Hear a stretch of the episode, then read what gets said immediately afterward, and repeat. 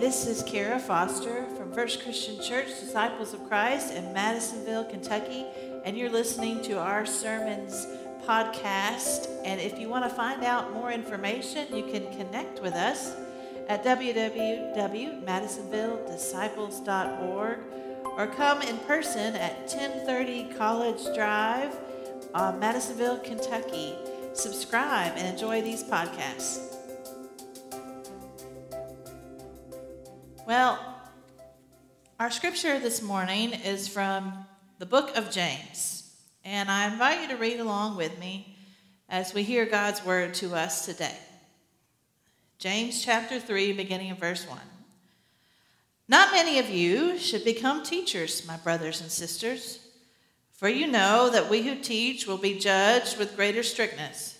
For all of us make many mistakes. Anyone who makes no mistakes in speaking is perfect, able to keep the whole body in check with the bridle. If we put bits into the mouths of horses to make them obey us, we guide their whole bodies. Or look at ships, though they are so large that it takes strong winds to drive them, yet they are guided by a very small rudder wherever the will of the pilot directs. So also the tongue is a small member yet it boasts of great exploits. How great a forest is set ablaze by a small fire. And the tongue is a fire. The tongue is placed among our members as a word of iniquity. It stains the whole body, sets on fire the cycle of nature, and is itself set on fire by hell. For every species of beast and bird, of reptile and sea creature, can be tamed and has been tamed by the human species but no one can tame the tongue, a restless evil full of deadly poison. With it we bless the Lord and Father, and with it we curse those who are made in the likeness of God. From the same mouth come blessing and cursing. My brothers and sisters, this ought not to be so. Does a spring pour forth from the same opening both fresh and brackish water? Can a fig tree, my brothers and sisters, yield olives or a grapevine figs? No more can salt water yield fresh. Well, he doesn't mince words, does he? In 12 verses, James uses a whole lot of images to talk about the power of the human tongue a wild beast, bits and bridles for horses, a rudder on a ship, fire, poison, clean water, dirty water. He does not mince words. Watch your mouth. And there are other examples in Scripture that we can point to that bear a warning about our words. I just found two this week. Proverbs says, Those who guard their mouths and their tongues guard themselves from trouble. Psalm 34 13.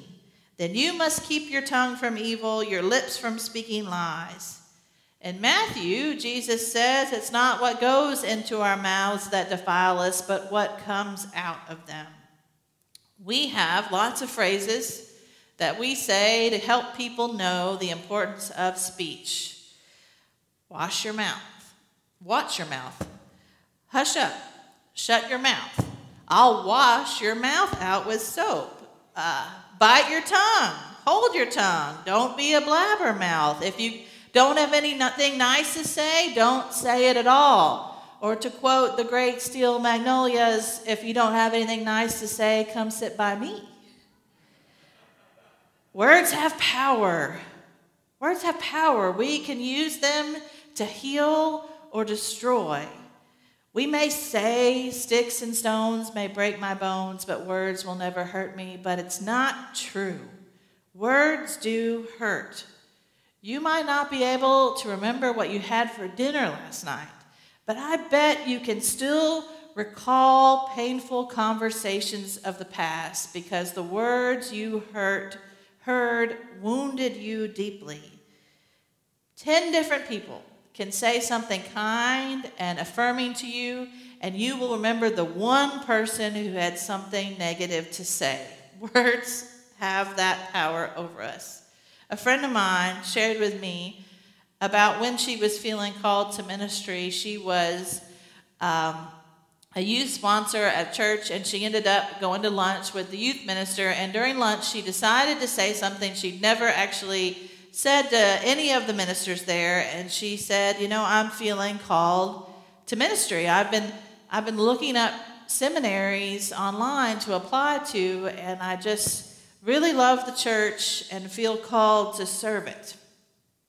And this youth minister replied, Well, even lay people love the church. And she quickly changed the subject, put those applications away for a long while. Now, is it a perfectly true statement what he said to her? Lay people love the church? Yes. But to a 22 year old who was trying to figure out her place and her purpose and calling in life, it felt like he was trying to politely say, Stay in your place. You're where you need to be. And it took her a long while to get over that. She didn't realize that she needed to hear something else. And for that matter, I think that minister totally unaware of the weight and power of his words to her in that moment. In fact, when she did ultimately tell him she was going to seminary, that she was felt drawn to ministry, he was excited and affirming and thrilled for her, but he missed it. He missed a moment where she needed to hear how wonderful. I'll pray for you and encouragement. Words have power. None of us are perfect. Sometimes we fail to say the words someone needs to hear in a moment. We've rushed to comment on someone's story when all they really needed was for us to listen. We have tried to minimize or explain away someone's pain or hardship. And when they really, really need someone, we are quick to offer our advice. And so here I am offering a bit of advice to you this morning with trepidation. And my one small bit of advice that I say to myself in this, as to any of us, is that if someone trusts you enough to share their story, be it hard or painful or scary for them, try to practice the pause before you speak. Before you speak in anger or frustration or confusion, try to pause, even if it's just a few breaths before you speak. Barbara Brown Taylor, Episcopal priest, she has this beautiful writing about James 3, and the image that makes sense to me. She says, Our words create worlds like bubbles that float away from us, and once the worlds are created, we can't change them, we can't take them back. They float on to their recipients. The worlds we create with our words can be beautiful and life giving, or they can be ugly and violent. What do you want to create with your words? What world do you want to shape?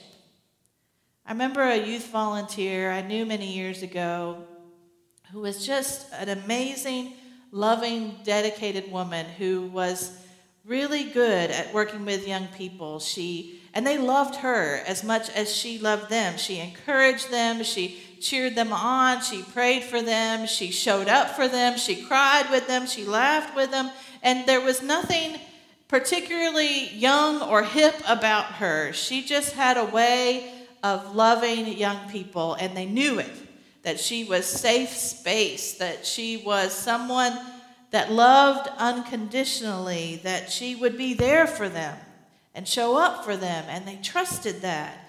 And one day, she and I were talking, and she said something about her childhood that sort of surprised me, and it is that she had a very painful childhood. In fact, abusive childhood.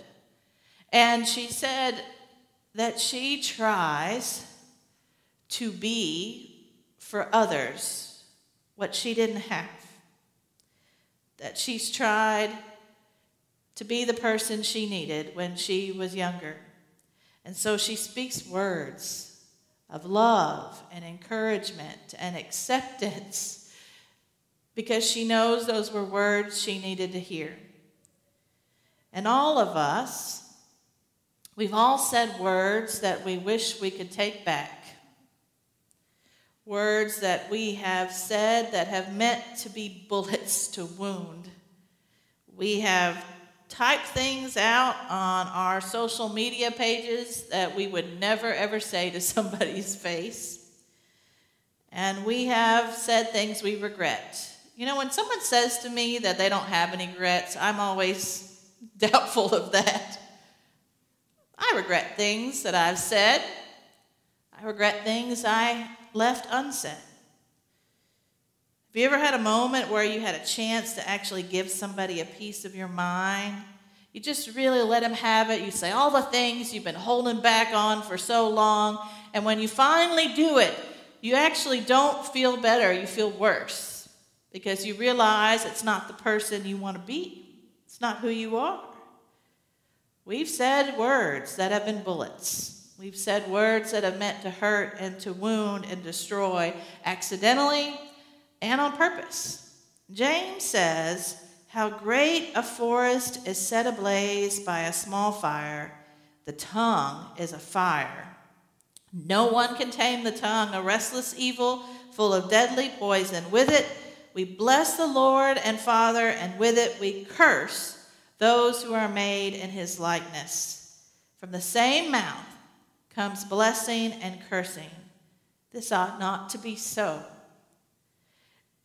It's not that I think James wants everybody to take a vow of silence, although after listening to his warnings, you might think that's the best route for you today.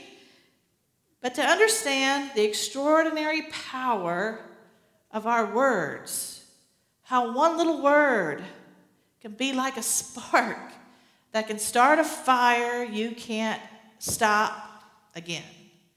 It's a cautionary reminder to us all to use them wisely.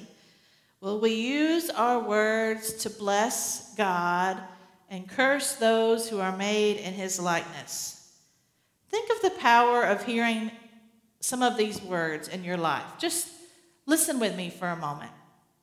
I love you. You belong here. You're forgiven. I'm sorry. You're not alone. Jesus loves you. You are fearfully and wonderfully made in God's image. You are welcome at that table, at that meal today. All all are welcome here. Words have power. Words have power to shape and heal our world. You know, I don't have um, some of those, at least I never have had, some of those typical nightmare type dreams. You know, I've never dreamt that all my teeth have fallen out. Thank the Lord for that one. I've never flown in a dream. I've got family members that say, Oh, I was flying last night. I've never done that. I've never had a dream where I forgot to go to class or wasn't was late to getting to the final. All my nightmares are church related. True story. And I have two regular recurring type nightmares, and it's specifically, always specifically about sermons. And in one scenario of this nightmare, is that I have um, about to speak. I know that I'm about to be called up, and yet I suddenly recall that I have forgotten all of my notes back in my office. And so in my dream, I'm running frantically back to my office to try to get back to you all before you even notice that I'm gone. That's one part of the nightmare. The other part of the nightmare is that we are singing. We're singing a hymn, and suddenly I become aware that I just forgot to prepare a sermon for this week. Like, just, oops, it slipped my mind and I forgot, and I'm aware we're on the last verse, and in my mind, I am telling myself, what do I have to say? Do I have anything to say? And the thing is, despite what my nightmare tells me, I know when I wake in the fiber of my being that I do have something to say. We all have something to say. ever since the windswept Spirit of God came to those scared and frightened disciples at Pentecost, we, the church, have something to say to the world. A word about the saving love of Jesus Christ. A word about the God of second chances a word about forgiveness and grace and mercy in a world that is consumed with telling you what you need to do is level the score.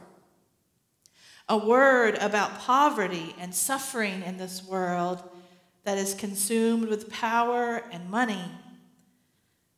A word about a church that throws open the doors and says, Y'all come. We have something to say. We have something to say.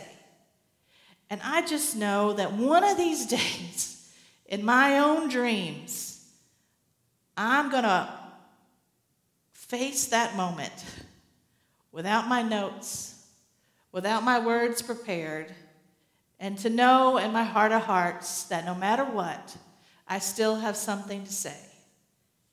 And you do too.